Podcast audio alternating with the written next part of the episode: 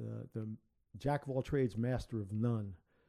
It was very difficult. And then from that, I became the last dinosaur staffing officer ever that used to have to do things with a pencil and paper in the morning. And I got in trouble for that too because I signed off one of my emails as Captain Happy. as soon as that goes out, Graham comes marching in here. I got to talk to you, Captain. What exactly are you doing here? You're an officer. Man. I said, Jim, man, I'm just, I'm just trying to make light of a bad situation here, you know. Captain Unhappy. Yeah, it was a staffing.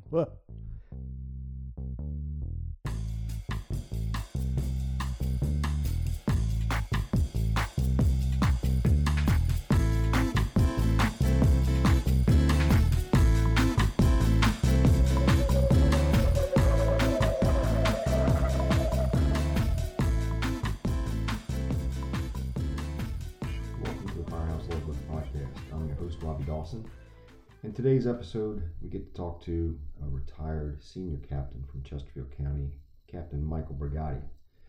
Michael and I got to know each other a good bit working at Station 14 on Jeff Davis Highway in the Pike. And a lot of our stories today circle around what happened uh, in those days, as well as a lot of the characters we got to work with and learn from over the years. After his retirement, Mike became a fiction writer, which uh, is pretty interesting to hear as well. So uh, stay tuned for that and uh, enjoy this episode of the Firehouse Logbook podcast with Mike Brigati. So uh, I guess let's start off. It, yeah, I'm, I'm kind of interested in movie quotes and being a guy from New York. Uh, what's a dazzling young urbanite like you doing in a rustic setting like this? So uh, I remember uh, when I first moved down here a million years ago after the dinosaurs left the earth, people would tell me, How could you stand living in the Bronx? I said, Well, you know, my parents weren't in Honolulu, so I ended up uh, on East 181st Street. So that's where I got my start and lived there till I was in my teens before moving to Asbury Park, New Jersey.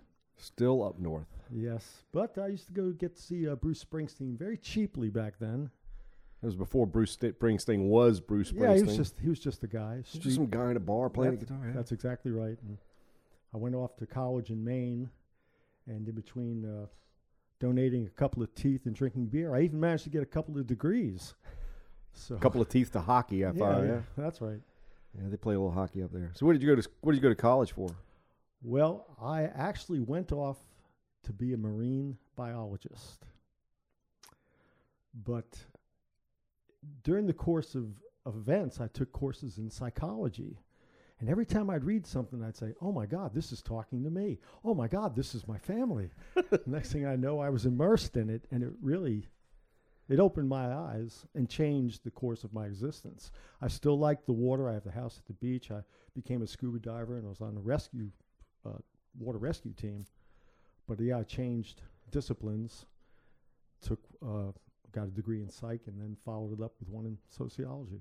Did you, you know, after college, did you pursue that line of work? I did. I became what Ken Tanner and Vaughn Culbreth would call a damn Yankee. The ones that came down here and stayed. Stayed. Because of employment, I started doing counseling work for Department of Corrections. In Virginia. Yes, uh, Petersburg area. And if if there's a dirtier job, I'm sure there are, but that was that's a tough line of work. I was young and it wasn't for me, and I got out. And through happenstance of fate, I ran into Wayne Tunstall in the apartment complex I lived at, and he told me about this job. Hey, you know, come join the fire department. You can keep your real job and work a couple of days for the fire department. I said, well, okay. Took the test. I got ushered in, and uh, here I am now talking to you. Oh my God! Too many years later. A few years later. What Yeah. what year was that you came to? You ran into Wayne Tunstall and uh, it was around 1979 or 80, and uh, I took the test. I did well enough, and I got a call up the following year and said, "Well, you know, we have an opening. Would you like it?" And I, I wasn't a true firefighter in the sense that it boiled in my blood like a lot of you guys, but it was a good career opportunity, and I said, "Sure," and that's that's how I got started. And then, of course, me and Jerry Pruden, who came on with me, we were so good we had to go through two drill schools. we finished up one, and they made us go through a second one. But so you were, oh yeah, there's probably a story behind that. How Oh. did that happen? Well, I we- didn't know Jerry went to two recruits. Was Oh, yes. Okay, I got another line of questioning Yeah, for him can bust on out. him for that, but uh, yeah, we came in halfway through eleven, uh, just because of the openings at the time, and they made us go through number twelve. But we were proud because we had real shields. We didn't have to wear pro. Oh, you weren't shields. pro. You weren't on probation Yeah, for the he had his round. two, and I had uh, four. The old Bon Air station.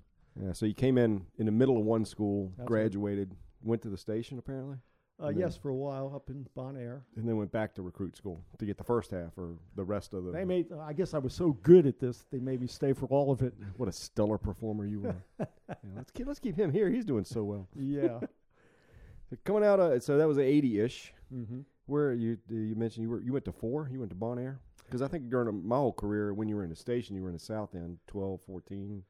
Yeah, I didn't move around as much as a lot of guys, but I went from four, and then after drill school, if you did well, you got to select where you wanted to go.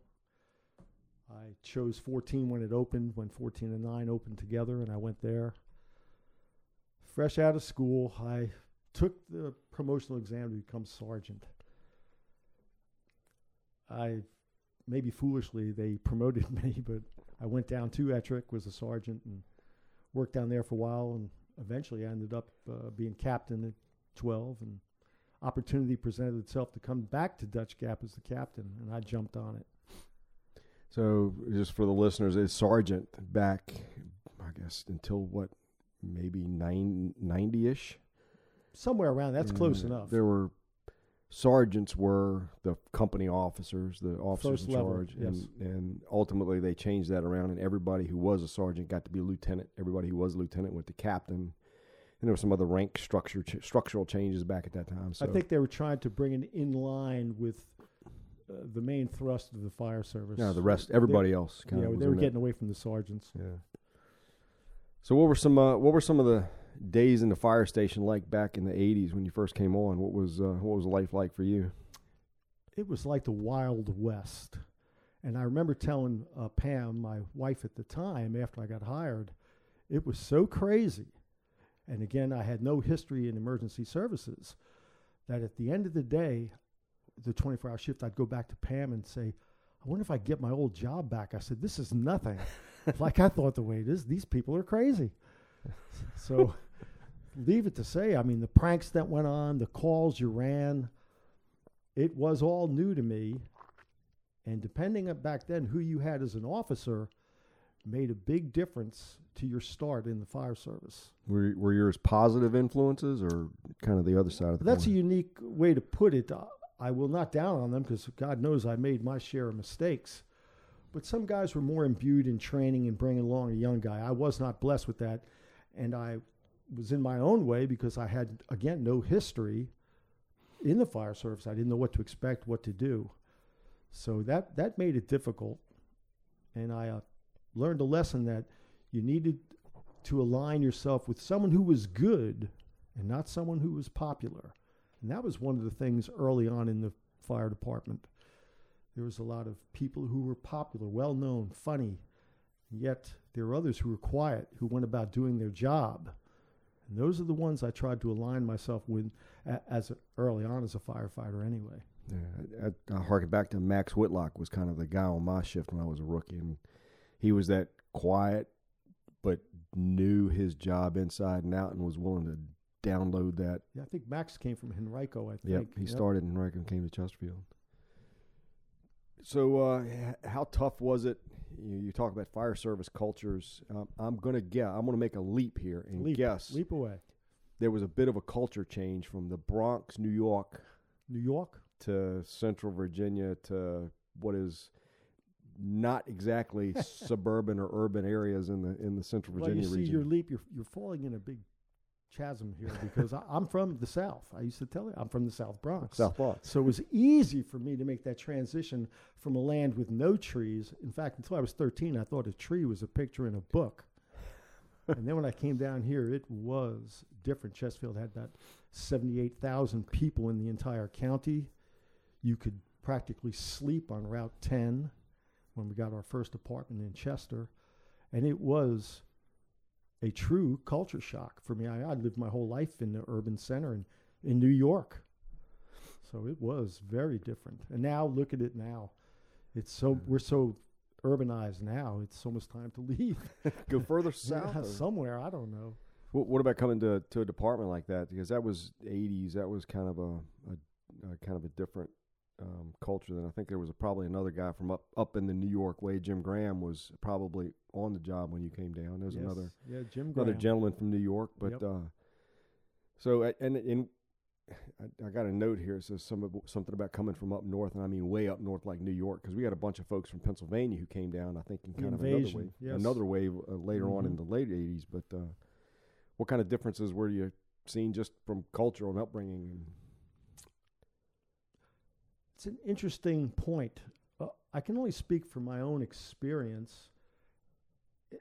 I think it was a, at times, a collision between two different dynamics. You had the, in essence, the good old boys system of people who grew up together or knew the Southern culture, and then you had this influx of foreigners, uh, Yankees, for myself and, and a few others. You know, had some measure of college behind them.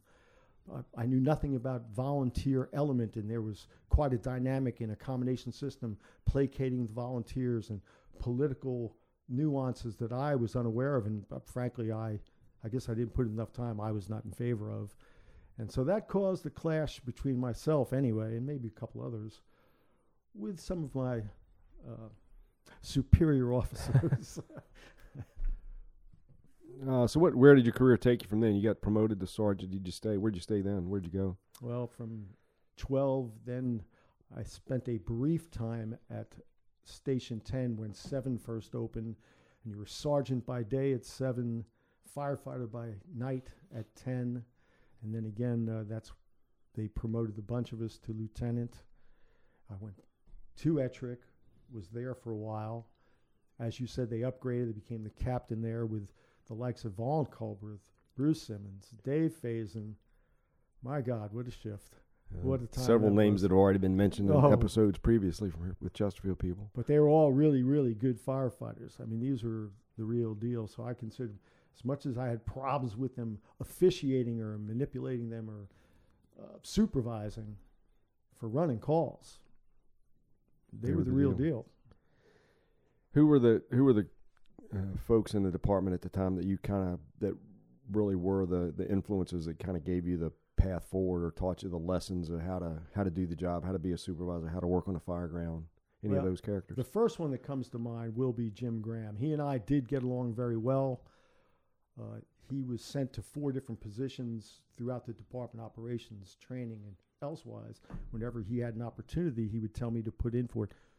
So I wouldn't. I, and I learned as much from Jim as I did a lot of guys. But when I did take the only opportunity I had to go to battalion chief, and they asked me, name people who you, like you're asking me now, who would you align yourself with? Who did you look up? Who did you respect? I named Tommy Cromer and Shelley Porter. And they said, Those are firefighters. I said, You didn't ask me f- about officers. You asked me about people I respected and did their job well. So it was guys like that. The rank and file, there was a lot to be learned from that. I, I think frequently when we move up in rank, anybody, you have a tendency to forget where you came from. And those guys always grounded me why we were doing the job. I, I still think well of them and respect them still. That you, you, that's an interesting point because you brought up earlier about that that popular versus the quiet. Yes. And Tommy and Shelley were both not not always quiet, but certainly kind of those. They looked like the the ducks on the water, where they didn't look like they were doing much, but they were constantly working and doing the job right. When I got to Station 14, uh, uh, they joked and said, Well, a monkey could run this place. And I said, Well, I was the happiest ape on the planet then. I mean, I had guys like Tanner, Crosby, Bobby Knight, Jerry Pruden. Uh, it just went on. And Scott Heckler. I mean, this place was automatic. And you were there for a while, you on a different shift, but we'd run several calls together. And I always measured my success there as a group success, not so much about running calls. Oh, there was a lot of good guys throughout the county. But Station 14, we outran everyone. But the biggest thing I always remembered, and I'll bring it up now, is something unusual. It was the first place I saw where if a shift finished their day's work, if there was time left, they started the next shifts. Geez, back then you could hardly get some groups to do their own work, and we had a collective entity that was doing each other's. And it was a very tight group. In, in all my years at 14, I don't think anyone ever put in for a transfer out. And several people tried to get in. Oh, it wasn't on, on me. The, the draw was the calls and the good officers. But being part of that, I, I took a lot of pride in that. And it, you know that it was a crowd. I mean, it was seven or eight people on a shift. You throw in the med flight crews if they were there. Yes, sir. We had that. The battalion chief, if he was, battalion chief came in back after, I guess after med flight went back to the airport. Mm-hmm. Um, so a lot of different personalities, but uh, there was also a, some. Um, you, you, mentioned pranks, and I'll I'll I'll mention one that sticks Please in do. my head that you were right in the middle of. It was like eight oh five at night, and that might be the trigger that makes you remember this. Paul Murray answers the flo- phone, Ah, and it's uh, Floyd Taylor, who was coming into work the next day, had fallen asleep after dinner, woke up at 8.05, calls the fire station, and just happens to be one of his shift mates who was working over, Paul, Paul Murray, Murray. Yes. answers the phone, and Floyd says, oh my gosh, oh my gosh, Paul, I'm late. Hold on, let me let you talk to Brigati. and then Mike Brigati picks up the phone. Yes, yes, and we played him like a fish. Poor, Poor Floyd. yeah, Floyd. He didn't know what to do, but of course he was not late. But 12 hours early. yeah, that's it. We, he wasn't. I told him. I said after it was over. I said, "Well, you're actually early for work." Yeah, I think I think when you drop the dime on him, he's like, "Look, look, Floyd, just roll over, go back to sleep, and sleep for about ten more hours, and then come on in in the morning when it's time to go to work." He said, "What? What? What are you talking about?" Well, that was those things like that built teamwork. I don't know what it's like. I've been out of uh, Chesterfield for 17 years now, and with the change in the culture of America, let alone the fire service, I don't know if you could do those things.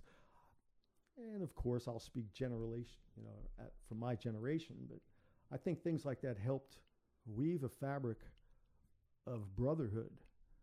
And I don't know if that's still there. I hear that sometimes it's missing in action, so to speak. But pranking one another in a fair way, heck, man, it was fun. I, I was a victim of a few of those. uh, yes, you were, Bambi. yeah, the, the, yeah, we'll talk about that one too. Bambi killer. Bambi killer. Uh, so what about uh, you know? I mean, we worked a lot together at 14, and um, I'll I'll tell one more 14 story. When when I was on the I was on the engine. I was assigned to the engine, but cross trained on the truck. Every few days, go go over and till Tommy Cromer or, or Shelley or somebody hanging on the back and teaching me how to drive the back end of the ladder truck was still one of the coolest jobs I ever did. Got that right. Um, so we go out on road. By this time, I had I, I, the training wheels had semi come off, and I was in the tiller box by myself. But we'd go out and cruise up Woods Edge Road or go up the pike, and do the interstate, do some. Ruffin Mill, all those oh good yeah, roads. Yeah. And, uh, we're coming down Jeff Davis, and this is way before intercoms, or, or way before good intercoms, I should say. And all of a sudden, I look up, and the lights on the cab and the lights back in the mirror coming on, and the siren starts blowing, and I'm yelling into the intercom, "Hey, hey, are we going on a call? what what's going on?" And thinking, is it a fire? Is it an EMS? What where are we going?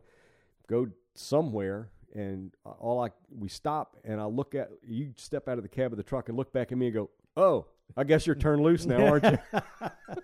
I think you had, you and them had forgot that I was in the back. That the rookie driver was in the back of the truck. You must have done a fine job, but we could turn about being fair play. uh, when I got checked out to be a paramedic, I was just average paramedic at best. And everyone has their initial story in EMS or as a paramedic, and you were my babysitter, my mentor. And we had a call right off the bat, which I'll never forget. And talk about baptism of fire, even though it was EMS. I'm sure you remember the call too. It was Was that the. Bermuda Run? Yes, it was that uh, young black uh, male, Travis. I'll only use his first name, who uh, was O Dark Hundred, and we got sent there for an assault. We got to the second floor on the concrete steps. I think one of the cops, I think it was old Paul Blocker, if I remember right, and there, in a massive pool of blood, was this huge teenager, literally with a 10, 12 inch butcher knife laying next to him and some crystals of what probably was crack back then. I don't know. So I looked at you, you looked at the cops, and I shrugged my shoulders like, "What?"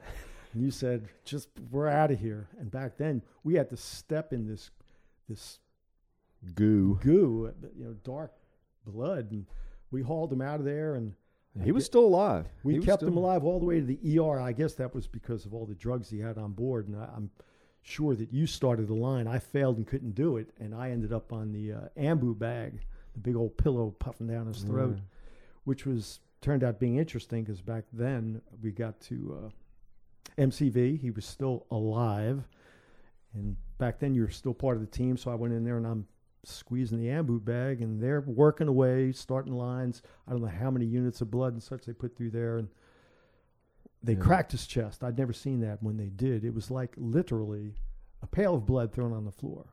I always thought I was pretty cool under fire, like any of us, and I just stopped. and the ER doc, he didn't get excited, just elbowed me. He said, "Keep bagging," and I went back to doing it. I remember that. And when it was all over, he said, "You want to see the- trauma?" And I said, "Well, yeah." And he reached up into the guy's heart and he sticks his finger through the heart muscle. Where the hole? Yes, where the, The hole, hole was, in- and I never forgot it. And the call, as much as it was way over my head, also made me realize you don't know what to expect, and you do have to be ready for anything, especially on the pike. Yeah, that was it. Was always cool going to MCV. It was after I'd been on the helicopter, so I kind of knew the the. A lot, still knew a lot of the people on the docs and the nurses in the ER. And I, I think when we walked in, I said, "Don't let go of that bag. You keep bagging." I, I, I, I just stepped back and watched. I had a death grip on that thing. Let me tell because you. I said, "Mike's getting ready to get an education here. Watch this and It just see what happens in the aftermath." So, Well, you got stuck babysitting me, and I'm grateful for it because now after we've climbed Mount Rainier, we have been uh, paddling in the uh, Boundary Canoe waters, and we've run several calls, and now we're podcasting. that's it. Man, it's not, how we have evolved. huh? yeah, yeah. Not only that, you're a writer, so we'll get into that for sure. An- an Scary, author. huh? Yeah. yeah, yeah. Unbelievable. Yeah. Um, I always keep thinking about those those first calls that uh, medics and ALS providers ride, and I'll tell a JP Jones story. Um, I had gone, I had taken something like back to logistics or gone to, up to the courthouse for something in the utility, and and it was JP had just been cut loose as an ALS provider. You know, he'd been through class and just got his walking papers, and he was the ALS provider on the engine, and they catch a cardiac arrest somewhere with Bensley, and I'm coming back, and I'm like, yeah, I'll stop by. I'll I'll do a drive by and see if he needs any help, see how he's doing, and uh, all I remember is he's up in the back of the ambulance by this point, and I open the doors, and here's JP with the the mask with the face shield on, and it's fogged up, and you can't see his face. And it looked like a ALS kit exploded, and there is stuff everywhere. And all I heard him say was, "Get up in here!" Well, guys like you and Crosby, you know, they were like saviors to us new guys. You know, been around the block many times, or Eddie Ferguson. There was so many good ALS providers, but I named the ones I named because I worked with them at 14. But we saw you guys. It was like, thank God the cavalry's here. You Yeah. know, Well, a little bit more about your career. I mean, you were, uh, I'll say your reputation. I don't know if it's that's an accurate phrase for it, but uh, you were one that would, um, let's say, toe your, put your toes right on the edge of the precipice with uh, the bosses and administration. And uh, I don't know if that perhaps. helped or hurt your career, but uh, I think as the outside observer, I was watching that and could kind of see. Oh, I know I don't want to do what Mike just did because Yeah. he got called some artillery, artillery in on himself there. Well, did- yeah, I I had a large oral orifice. I and I. Paul Shorter once he says, you know, you're right a lot of the times, but you don't know when to shut up. and there's a lot of wisdom to that. You have to look back in the rearview mirror of life and realize that was so. I thought there were a lot of changes with the new way of doing business, and I really did speak out of turn a lot of time. But yeah, I, I took a lot of artillery fire, but even uh, Bob Eanes, I went and thanked him when I left the job because Chief Eanes and I had many a battle, and everybody knew about it. But without him hiring me, I could not have stayed in Virginia. I could not have done what I've done, and even writing uh, the first novel, Fire Thieves. That's all because Eanes gave me the chance, and he said even then he said, "Well, I never had to worry where you were coming from," and there was a lot to be said for that. and I guess that was his way of forgiving me. Was that was that about the time you left? Was that uh, that kind was of your the exit, day I left. your exit interview? Yes, yes. I stopped off and saw him. He was working at a different job for the county. I Yeah, forget he had what left he the chief doing. job. Yeah. But yeah, and now he has ended up. Uh, he and I are friendly. Uh, uh, I've had lunch with him. We joked that if people, the old people, knew that he and I are friendly. I said there would be heart attacks all over Chesterfield County. They're, they're in the same room. Oh my gosh, what? Who, who's going to come walking out? Because the- not both of them will. But uh, yeah, yeah, Eanes was the right man for the job back then, and there was just a lot of us new guys with new ideas, and that's really all it was. It wasn't really as personal as I thought it was. It was a collision, much like it will happen in this fire department now. Loy Senter has new people, and a new uh, culture is here. That's the wheel turns. and Yeah. That's just the way it is. Just different, different times, different cultures, different changes. That's right. and they will they will braid up against one another there will be cultural clashes and that's from that though that's how change evolves and if you're fair minded uh, change usually is for the good more than it's for the bad that's how i like to look at it You also uh, pulled a stint as the uh, AO, the administrative officer. i did Was that when uh, the AOs were doing staffing at the time? On top of everything else i think the ao job might have been as difficult as any because you were the fulcrum between the guys below and the people above and you had to uh, the jack of all trades master of none. It was very difficult and then from that i became the last dinosaur staffing officer ever that used to have to do things with a pencil and paper in the morning. And i got in trouble for that too because i signed off one of my emails as captain happy as soon as that goes out, Graham comes marching in here.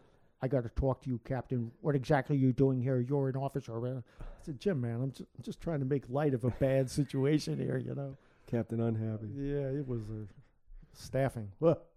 So yeah, for the casual listener who doesn't know what the AO is, it was um, I think you were senior I was a captains. senior captain on A shift. officially. Yep.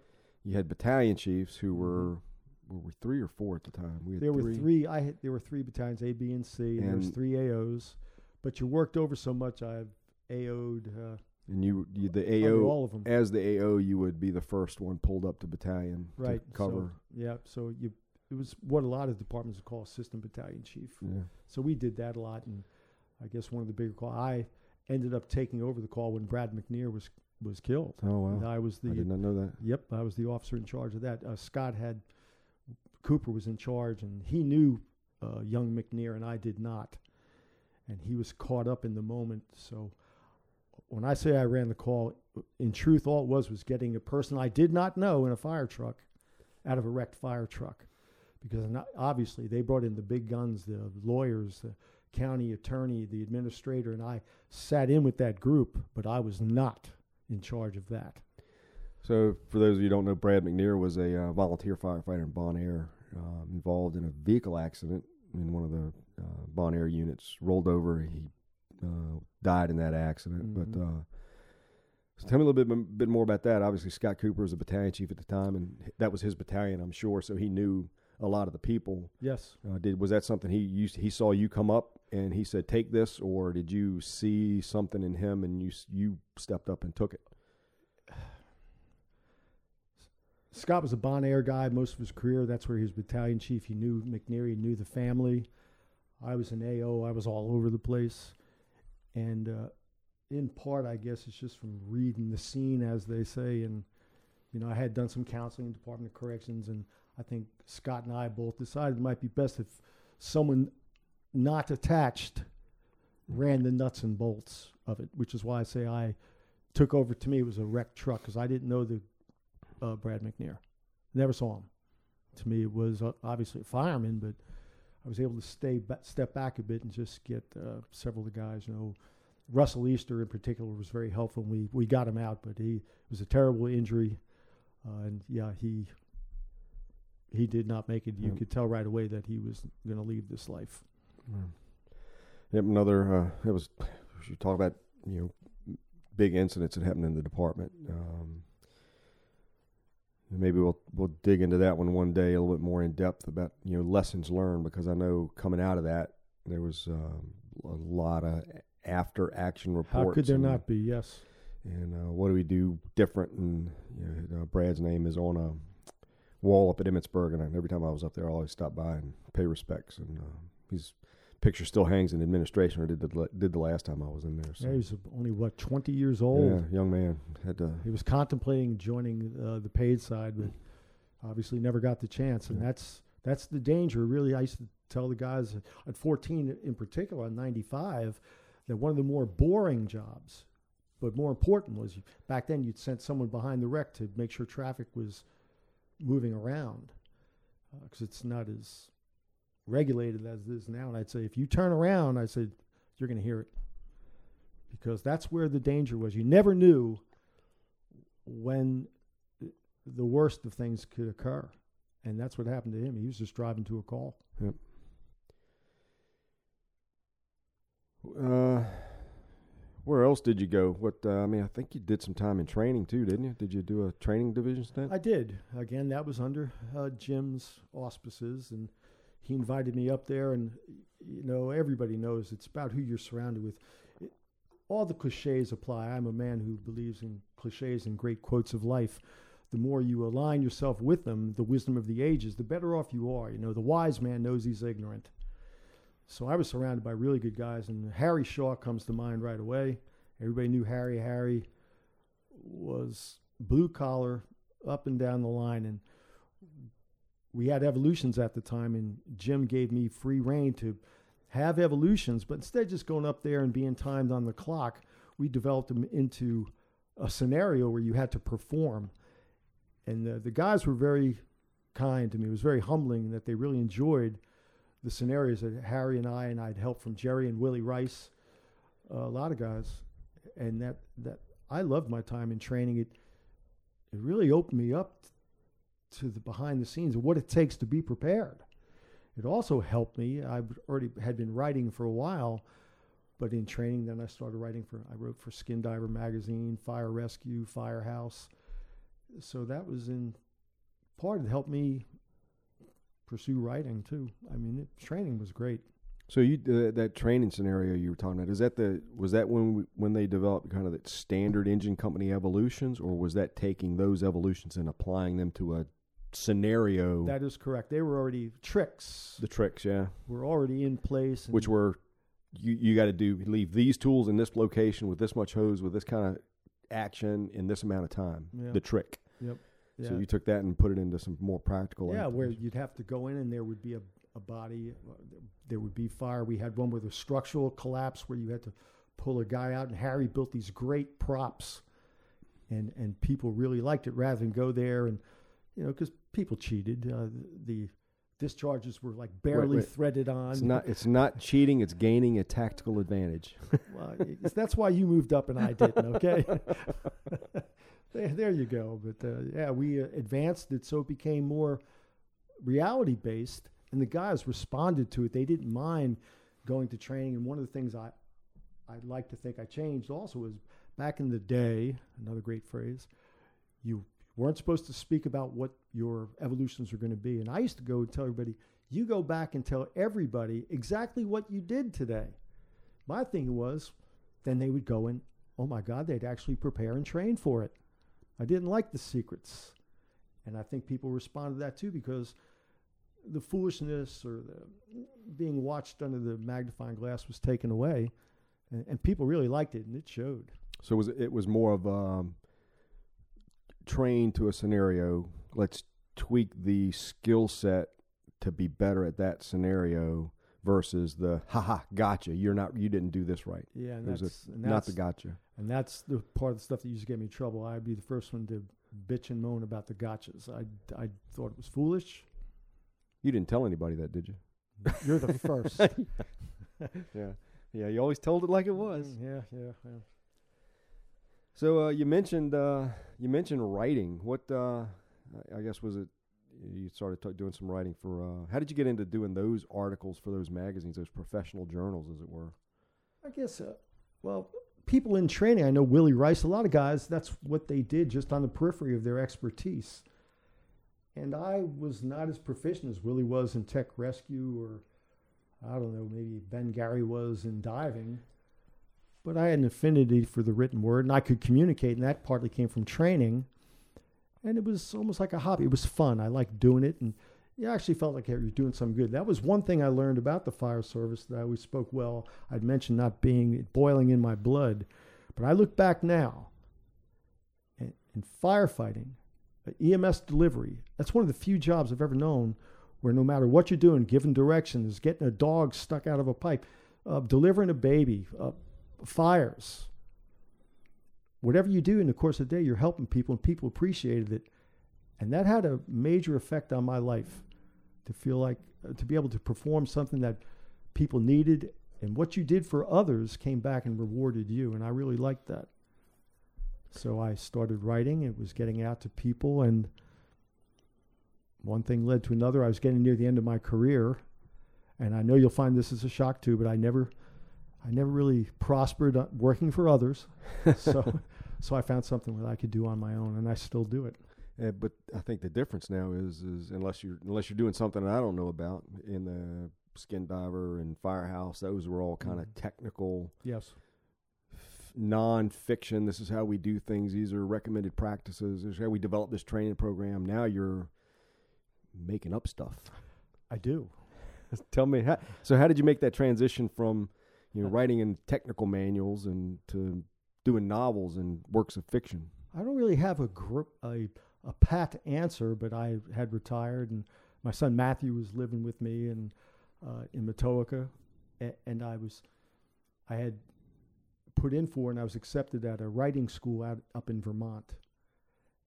And uh, in the curriculum, they were just teaching how to write about character development and plot development, this, that, and the other thing, and it because it wasn't patent you had to think about stuff that I had an affinity for that, you know, let my brain go where it wanted to go in my studies with people and the people we had worked with, and it all just seemed to fill a void or make sense to me. And I found by creating scenarios and situations, which, even though it was fiction, was based a lot of factual. The first book I wrote is based a lot on reality, which is what a lot of writers a lot better than myself do, but I didn't want to reinvent the wheel. I just followed the masters and tried to uh, do what they did.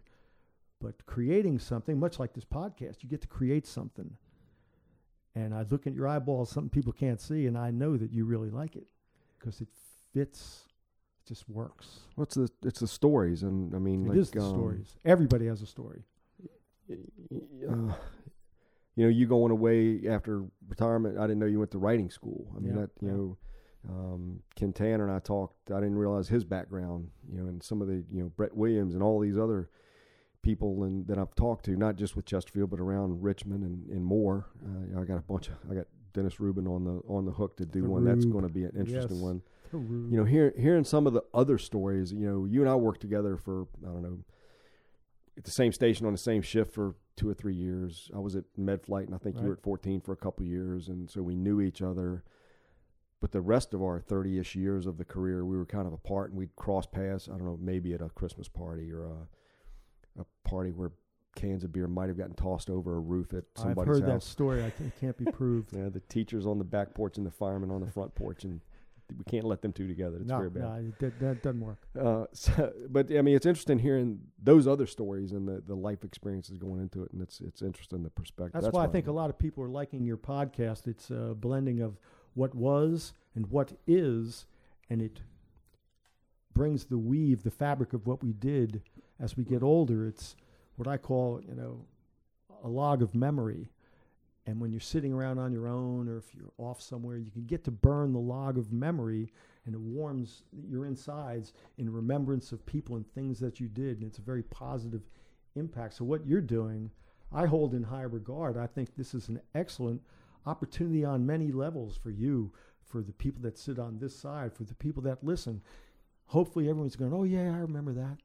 Because what happens when you get a collective group, you start telling a story, and then the story takes on a life of its own. One guy will remember this part, another guy will remember that. Oh, yeah, I forgot all about that.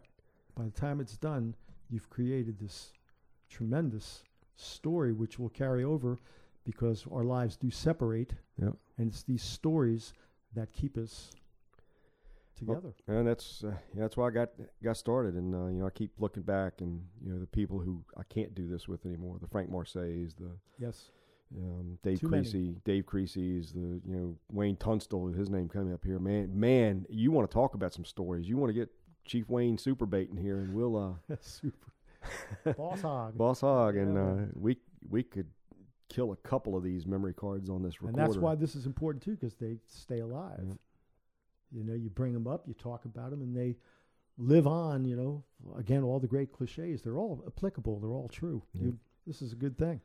Well, cool. Well, let's, let's talk more about the book because uh, The book. the the book. Uh, it Well, came thank you out. for that. It came out. When did when did Fire Thieves? When was that first published? Uh, 2016. Again, uh, I was writing, and then uh, I was staying to the curricula of the school. And then, you know, Matthew had his, uh, my son had a wreck. He passed away. And uh, you can fall into a, a well of despair. And there's far, t- I can name far too many guys who have lost children. And you have to find something of value. And, and it's more than that because there's not a person listening who has not lost someone prematurely. For me, it happened to be my son, but it could be a wife, a daughter, your friend, your mentor. And then it's what you do with that. So the writing actually became a life preserver for me. And I woke up one day and I, I don't have an answer for you. I just sat down and started writing. I mean, I was totally immersed in writing this book.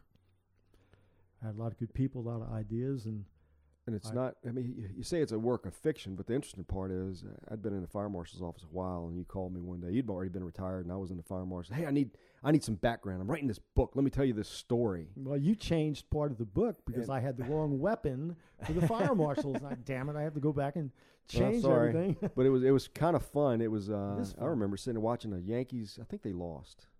I think the Yankees when were in the World Series, and I think they lost. Not, not that I'm poking at a Yankees fan, but ah, that's baseball. I don't worry about it. the uh, and literally on a napkin you drew out all these characters and these connections to people. I'm like, this is just neat watching the process and. Uh, But I, uh, I, I, as as I travel about like you, and I meet with groups. I've been to like 25 states, uh, Canada, the United States. I've uh, virtually talked with people in Belgium, Australia, and everywhere about the book. And I will tell people the same story that you know, people can be spiritual in their own way. You define your God any way you wish. But I tell people I feel like Matthew sits on my shoulder because he was an organ donor times six. And Mm. so I have perpetuated his legacy and I've donated all the funds for the book to, to charity. And then I got picked up by an agent out of California. And then I got picked up by an editor. And one thing led to another. And I had, had to rewrite it over and over again to get it to a level that it was uh, of merit. I succeeded uh, thanks to all these people that had helped me. And the book took on a life of its own. And it's done well enough that of all the people that we could name, Craig Vaughn, Catfish, who retired and was driving uh, people from Hollywood around. It could be just people that work the cameras yeah, or movies, producers. movie set, Movie transportation people, guy. mhm. Yeah. So ever the entrepreneur I said, "Hey, Catfish and Bobby Foster." I said, "Here's a couple books, man. If ever you run into someone you think you can give this to, give it to them.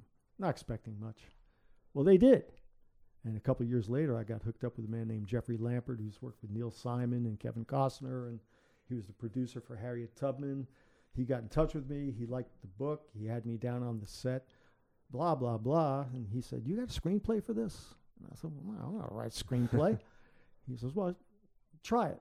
So I just finished uh, not too long ago, after two years, and um, signed an option with him in Hollywood, and they're looking to try to turn this uh, book into a movie. Fire. Thieves, the movie. I, I don't want to jinx it, but yeah, that is correct. Uh, we won't tell anybody, so we won't. yeah, yeah. Don't no one won't tell a don't everyone listening to this that that Robbie just made that up. That'd be that would be cool to see um, because I, I think I, you know, there's a number of characters in your book that you know All you guys, yeah. Chief Dobbins is one of them. that uh, Chief Robbie Dobbins. that uh, are similar to That's right. some people that we used to work with back back in the day. Yep, but uh, yep. yeah, when it got to the level of needing a lawyer and they read over everything, he said, well, "You got to change all your friends' names." I said, "Why?" He said, "Well, that's why they say to protect the innocent." he said, if, "If these guys or the women in there, their spouses, they get divorced, something ugly, they're going to come back and say, "I never gave permission," and they're going to sue you." so that's why you see in books and movies all the names or anything. this thing is a work of fiction. That's right. Any Uh, similarity to persons living or Lawyers and insurance agents rule the earth. So is there another book in the works? Is uh, yeah, I think the Yes. last book kind of ended. Uh, I won't give the ending away. Uh, No, you can't give it away. but it, uh, but it, but it was it kind of solved some things and left some things dangling. yes, I am uh, working now on one that's called 13 divided by 1. Always looking for you know these cool hook names, but uh, this one will have to do with MS-13 and one percenter bike groups battling it out Oh wow! for the meth trade uh, right here. Again, it'll be in the local area, Petersburg, Dinwiddie, and, and the like. Chatterton, Virginia. Chatterton County. Chatterton County, Virginia, which has had no rec- no similarity to somebody. I heard there's a county called Chesterfield, Yeah. and but I'm, I'm not sure of that. Cool. Well, good luck with that. A the the screenplay and uh, It's already a success. It's it's it's been fun. when uh, when you get to walk that red carpet, maybe I'll be sitting on the sideline, take a picture of you, and you'll you'll say you knew. I knew- Chief I knew- Dobbins, I there knew he you, is. I knew you when. Lieutenant Crosby. yeah, there's there's a bunch of guys. I'll go. I'll go find some pictures from days at 14, and uh, we'll sh- we'll share them. You guys might blackmail me though. I don't know if I'll tell you. No, not me. Yeah. No, no. I- all, I- all I would use it for is free movie tickets. That was that would be all I would use it for. Done. So uh, I kind of wrap wrap this up with uh, two last questions. Um, you know, how long were you in the department? You you worked from 80 to I only put in 23 years because I bought back the two years I did uh, the psych work for Department of Corrections. That gave so me you had some 25 in VRS time. Then, I wanted to stay and plop like a bunch of guys, but uh, I was on the hot seat, and I had other interests, so I left after 25 years. So 25 years. I'll call it a successful career. You you survived a number of very successful. uh, of things. And, Oh, look at the uh, people you get to know. yeah, Yeah, definitely a success. What uh, what you get five minutes with a recruit school today? Um, you know, what what kind of advice do you think you would give them to, based on your history and experience, to to Well, help them be successful? in, in your conversation with me, you pretty much hit it on already. Again, it's about applying yourself, taking it serious, not being complacent, and following someone who knows the ropes and not the class clown, so to speak, or the funny guy, because that's not going to work. Uh, recruits, they need to pay attention because times are changing. Another thing, too, with technology, it's changing much faster than when we were on the job. So they have to be more. yeah, no more no more staffing with uh, three ring notebook and Oh, pencil. thank you. but yeah, Well, cool. Well, anything else you want to share? Um, you know, uh, uh, you know, congratulations on the book. I thought it Oh, was a great book. I got, I, I, if I hadn't been in the process of moving, I'd have had it here, and we'd get a picture of us with it because you signed it back several years ago when Oh, I first got it, and uh, but it's packed away somewhere. And uh, no, it's me that uh, is thanking you. I think I speak for a lot of people. Again, we touched on it here.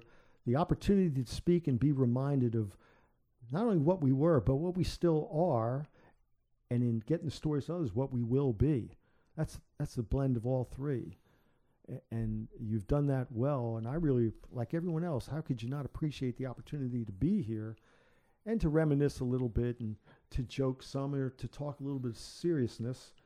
And I am the one who's humbled and honored at, at the chance to be here. So, thank you. But next time, I I will take the food out of my backpack first. which is one we Okay. didn't touch. all right, s- go ahead, go ahead. No, we can't Yeah, leave you hanging okay. there. We, Well, we story. will end on this. We will end on this. Yeah. Okay. I go, I get this opportunity to go climb Mount Rainier with uh, Robbie Dawson, Bobby Burnett, and John Crosby. Now, I'd never mountain climbed or anything, but I was in reasonably good shape back then.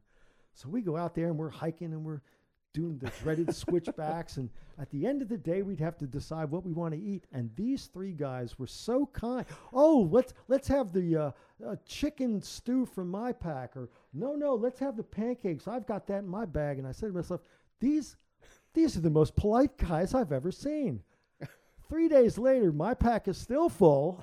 and Yeah. heavy and Yeah. 75 pounds. And these polite guys are laughing at me. So you talk about a lesson learned. Thank you, Robbie. Well- John. Well, you know, rook, you have rookies in every profession, even in the mountain climbing profession. yeah, even though I was the oldest one there, I was the rookie, no doubt. But that Yeah, that was great. that was a good time. Yeah. But uh, again, thank you for this, and uh, I can't wait to listen to all your podcasts, man. Jam on. Cool. Well, uh, last question for you then. If anybody wants to find the book, if there's that few people that are out there that don't know how to get a hold of it, where uh, can you get it on Amazon or what? Yes, I'm an Amazon Kindle kind of guy. Uh, I was offered a contract, but I uh, chose to self-publish because I could keep control. And since I I didn't do it to make money, I cover my costs. I did it to donate. I was able to keep the majority of the funds uh, to give to charity. But Amazon Kindle, if you're on the Outer Banks, you could go to any bookstore down there because I'm in all the uh, bookstores down Cool. there. So uh, be sure and go check it out. Amazon uh, Fire Thieves That's me. by Michael Brigati. Captain Mike Brigati. Thank you, Robbie. Thanks for coming out, and I Great appreciate fun, sitting man. down there. Good, good, good reliving some of those stories. Thanks. Thanks again for listening to the Firehouse Logbook podcast. If you've got an idea or a suggested guest that you'd like to hear from, make sure you drop me a note at firehouselogbook at gmail.com and make sure you follow along on Facebook and search at FD Logbook or look for the Firehouse Logbook podcast on Facebook so you'll see when new episodes are coming out and get to see some pictures of some of the guests as well. Also, make sure you subscribe on whatever podcasting platform you use and give us a rating and leave a review. Until next time, thanks for listening and thanks again to Mike Brigati.